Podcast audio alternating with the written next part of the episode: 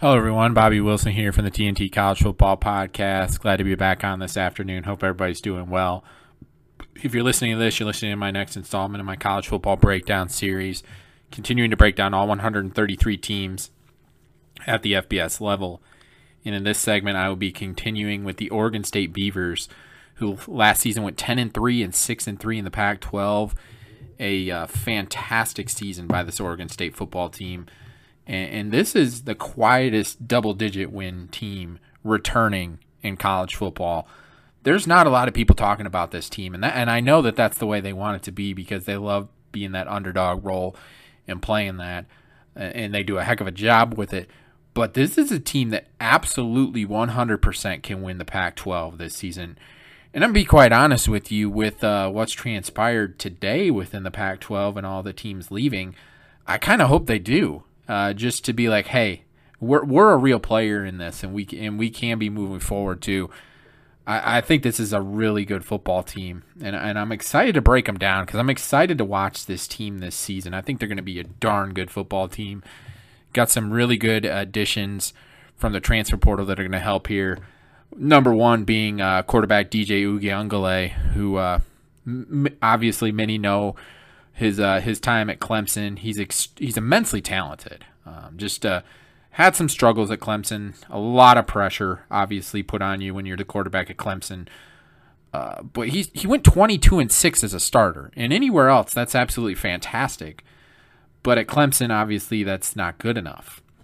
But he's coming back to the West Coast. He's from California. I think playing at Oregon State's going to do him really, really good. Change of scenery is going to be huge for him, and I think he's going to have a fantastic season. And I'll get to the guys he has around him offensively because they got some star power at the skill positions that are really intriguing. I think he's going to do fantastic there. So let's go ahead and dive into the breakdown. Oregon State plays at Reezer Stadium, which has recently gone over a fantastic renovation where it's going to be an absolutely beautiful stadium and venue, going to seat just over 35,000. Again, a beautiful place from all the renderings and all the photos I've seen too. I mean, it's awesome. As a stadium traveler myself, I cannot wait to get there in the future to see a game. As like I said, it's beautiful what they've done there. They've really done some amazing things there. They've built it up really well, and it's going to be a fantastic place. Moving to a coach on the rise now within the program, I'm going with cornerbacks coach Anthony Perkins, who a young coach. He came to Oregon State in 2022, has coached some really good corners last year who are now in the NFL. Before that, he was the cornerbacks coach at Colorado State from 2019 to 2021. Was an assistant to the head coach for the Tampa Bay Buccaneers in 2017-2018. Obviously with some amazing talent at that level. Was at Ohio with the cornerbacks 2015-16, FCS Indiana State 2013-14. He was the secondaries coach. He played at Colorado from 2007-11, finished with 236 tackles in his career, had a really good college career that went right in, and then went into coaching and has risen up the ladder quickly and done some great things, and again, coached some really good cornerbacks last season at Oregon State, and he's got some more good ones this year, so I'm really excited to see him moving forward, the trajectory of his coaching career, and what it's going to lead to down the road. Jumping into their 2023 schedule, they open up Sunday, September 3rd at San Jose State. San Jose State, another team that's just going over new stadium renovations. Hopefully going to be able to have that completed for that first game. Going to be they have a beautiful setup now too.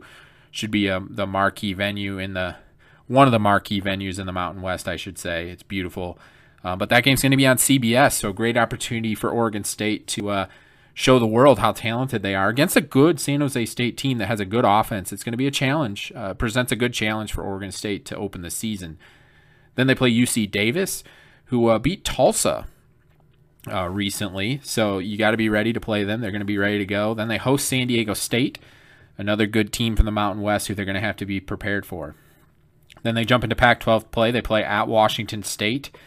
They host Utah on a Friday night. They go to Cal, host UCLA. They go to Arizona, to Colorado, Then they host Stanford, host Washington. They go to Oregon to end the year on Black Friday. So a really good opportunity there. They avoid USC on the schedule, so that's a big deal. Looking at the upper echelon teams in the Pac-12, they avoid one of them. They host Washington and Utah, and then they go to Oregon. So an opportunity there for Oregon State to do some damage with two of those games being at home. Then your in-state rival, you know you're going to be ready to go there. They beat them last year, so really, really interesting to see, especially with will this be the last one with everything that's transpired today in the Pac-12. Hopefully there's ways to keep these rivalries going, but we know in this landscape the greed that's taking place, it's difficult.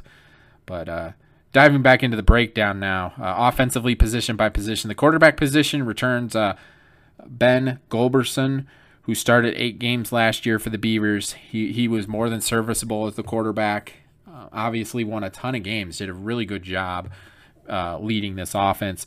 But all eyes are on Clemson transfer DJ Uiagalelei, who is immensely talented, like I said earlier. A change of scenery will do DJ a world of good this year. And like I said earlier, he was 22-6 as a starter at Clemson. And I, in my personal opinion, he's exactly what this team needs at quarterback. He throws a really nice deep ball. They got some playmakers at wide receiver that can get it, that can go and get it deep downfield. And DJ, I think, is going to do some great things here. The running back room returns Pac-12 Freshman of the Year, Damian Martinez. Martinez may be the best back in the Pac-12 in 2023. He was first-team All-Pac-12 and averaged just over 6 yards per carry last season. Then Deshaun Fenwick returns and forms a great duo in the backfield. Fenwick was the starter last season before Martinez got more carries as the season progressed. You couldn't keep him off the field. He was so good, and he's a star. Then the receiving corps returns quality pieces at wide receivers Anthony Gold and Silas Bolden. Both of those guys are electric playmakers. Put the ball in their hands. They can make plays. I'll get to them in special teams as well. They're special players. Great deep threats that can really do some great things when you get the ball in their hands as well. Along with tight ends, Jack Velling and Jake Overman also return. Then the addition of tight end Jermaine Terry from Cal provides yet another weapon at an already deep position. And Oregon State has put multiple tight ends in the NFL recently, and they got 3 more guys on their roster this year that have an opportunity, some really talented pieces at that position. But like I said, Gold and Bolden are awesome at the wide receiver position. And with DJ Uiagalelei as their quarterback, I think this is going to be special. The offensive line returns all 5 starters and adds a quality piece via the transfer portal. Center Jake Lovingood, right guard Marco Brewer, left guard Haneli Bloomfield, right tackle Telese Fuga, and left tackle Joshua Gray, who was a second-team All-Pac-12 member, all have great experience. Then the addition of Grant Stark, from Nevada, who started all 12 games at Nevada last season, provides another quality option. So some really, really talented pieces on the offensive line there. Shifting to the defense now. The defensive line returns quality experience. Defensive ends Sione Lecunas and D tackles James Rawls and Isaac Hodgins and Joe Golden all have experience there. And then the addition of defensive end Nico Taylor from the JUCO ranks provides a really good burst and should do some big things here off the edge. Some talented pieces there on the defensive line.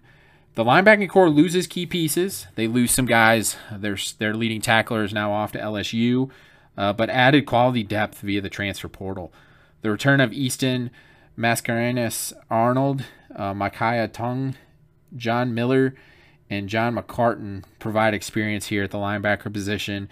Then the additions of Mason Tofuga from Utah, Uluwasie Umtumsu from Wyoming, who was a really talented player there, had 6 sacks, I believe, is what it was. He'll do some real good damage off the edge. And then Calvin Hart from Illinois are absolutely massive. Calvin Hart, if anybody remembers, 2021 week zero when he was at Illinois. It was his first game at Illinois. They played Nebraska. Illinois got the upset over Nebraska in that game. He looked like an All-American in that game. He was absolutely unstoppable. Has dealt with some injuries during his time at Illinois. Now he's at Oregon State. Hopefully he can stay healthy because he is immensely talented, and I'm really looking forward to seeing what he can do on this defense. Him and the Wyoming transfer, I think, are going to do some amazing things here. The secondary loses key contributors to the NFL. Like I said, lose some really good corners, but there's plenty of talent here. Ryan Cooper, Winston Russell, Jaden Robinson, Akil Arnold, Keaton Oladapo, Alton Julian, Skylar Thomas, and Jack Kane all have experience. If Alton Julian can stay healthy, he and Keaton Oladapo could be the best safety duo in the Pac-12. They're that talented. The addition of cornerback Tyrese Ivey from the JUCO ranks is big. I could see him being one of the starters at the cornerback position. But like I said, they have some really good safeties here and a good mix of talent at the cornerback position. Special teams now, kicker Everett Hayes struggled last season, and he'll look to rebound there. Josh Green should take over the punting duties. And then, like I said before, Anthony Gold and Silas Bolden are two of the best in college football returning kicks. Could both be All-Americans potentially. Gold averaged 18.6 yards per punt return and had 2 touchdowns. I suggest not kicking to him. I know Beavers fans don't want to hear me say that, but he is absolutely electric. And anytime he touches the football, he can score. And Bolden had a great average on kick returns as well. 2 studs in the return game. Final analysis now. This is my opinion on the Beavers heading into the season. The Beavers are laying low and are the quietest returning double-digit win team in college football, like I said earlier. 10 wins last season, end of the year on a 4-game winning streak, throttled Florida in the bowl game. And I personally think that this team is a sleeper in the Pac-12. And I'm gonna wait to release my Pac-12 rank or standings, how I think it's gonna finish. But I'm really thinking of putting the Beavers on top. This is a really, really good football team, and people need to take notice of this team. The Beavers have fantastic leadership, and with Martinez and Uiagalelei leading the offense, could lead to a special season in 2023. And like I said before, I want to focus on the 2023 season, but with everything that's transpired today with the move in the Pac-12 and teams getting ready to leave in 2024, I really hope Oregon State wins the Pac-12, and they absolutely can do it. They're that talented, and this is gonna be one of those teams I'm rooting for all season to have some great success because their fan base deserves it for some of the crap that they've had to deal with over this realignment phase, and of course it's not done. It's not going anywhere for quite some time. But like I said, I want to focus on the 2023 season, how great this team is gonna be, but I feel like I have to mention that as well just because it's such a huge thing right now. But buy stock in the Beavers. This is a darn good football team who I think is really going to do some great things. And I think DJ Uiagalelei is going to really turn things around for himself personally on the field. I think he's going to do great things here in Corvallis and going to lead to some great things for this program. So hope everybody enjoyed this breakdown. Love doing these. One of the favorite things I get to do every year. Please like, subscribe, if you ever listen to the podcast. Give the podcast Twitter account a follow at TNT College Foot 1. Everybody have a good day. God bless.